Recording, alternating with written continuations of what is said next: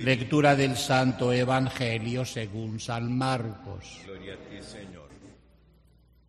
Fueron a ver a Jesús algunos de los saduceos, los cuales afirman que los muertos no resucitan. Y le dijeron, Maestro, Moisés nos dejó escrito que si un hombre muere dejando a su viuda sin hijos, que la tome por mujer el hermano del que murió, para darle descendencia a su hermano. Había una vez siete hermanos. El primero de ellos se casó y murió sin tener hijos. El segundo se casó con la viuda y murió también sin dejar hijos. Lo mismo el tercero.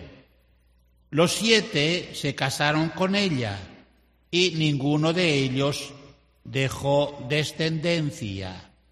Por último, después de todos, también murió la mujer. El día de la resurrección, cuando resuciten de entre los muertos, ¿de cuál de los siete será mujer? Porque fue mujer de los siete.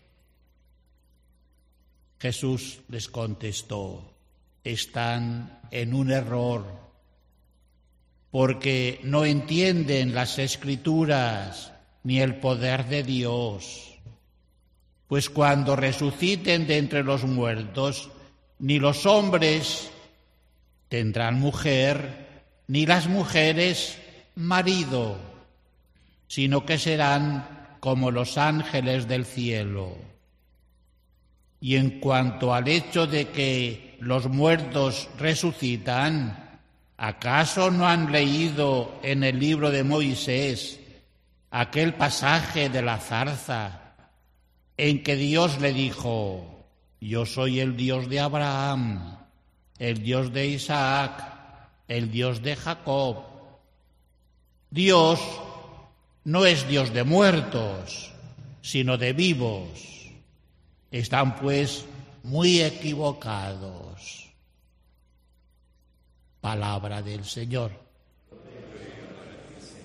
Dicta de leantur nostra delita. Otra escena en la cual quieren burlarse de alguna manera de Jesucristo y de las enseñanzas de Jesucristo sobre la otra vida, sobre la resurrección. Es un caso concreto que le presentan a Jesucristo. ¿Cuál de los siete hombres va a ser el esposo, el marido de esta mujer, si ninguno de ellos dejó descendencia? La palabra de Jesucristo es clarita. Están en un error. No entienden las escrituras. ¿Por qué? Porque en las escrituras se confirma que Dios es un Dios de vivos. Por tanto, vivimos a pesar de que nuestro cuerpo esté ya enterrado y podrido. Nosotros, nuestro espíritu, vive y vive junto a Dios si hemos sido buenos hijos de Dios o lejos de Dios, que es lo malo, trágico, si hemos sido también en la vida enemigos de Dios. Hoy tendremos que reflexionar. En el cielo ya no hace falta ningún gesto de degeneración. ¿Por qué? Y ya en el cielo no van a aumentar ni disminuir los hombres, mujeres, todos serán como ángeles de Dios, ya no habrá necesidad de tener mujer o de tener marido. Es una vida especial. Y recordamos cuando ustedes se casaron, los casados, dijeron hasta que la muerte nos separe. Quiere decir, el día de la muerte dejan de ser esposo y esposa. En el cielo ya no hay esposos y esposas.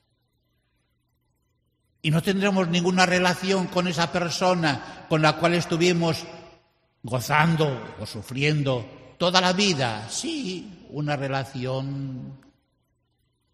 Ambos se ayudaron a llegar a ese lugar de felicidad, por supuesto, por supuesto, pero no ya como esposo y esposa, como dos ángeles del cielo que se aman, que se agradecen todo lo que han hecho el uno por el otro durante esta vida terrena. Ojalá todos, todos podamos gozar de esa felicidad junto a Dios.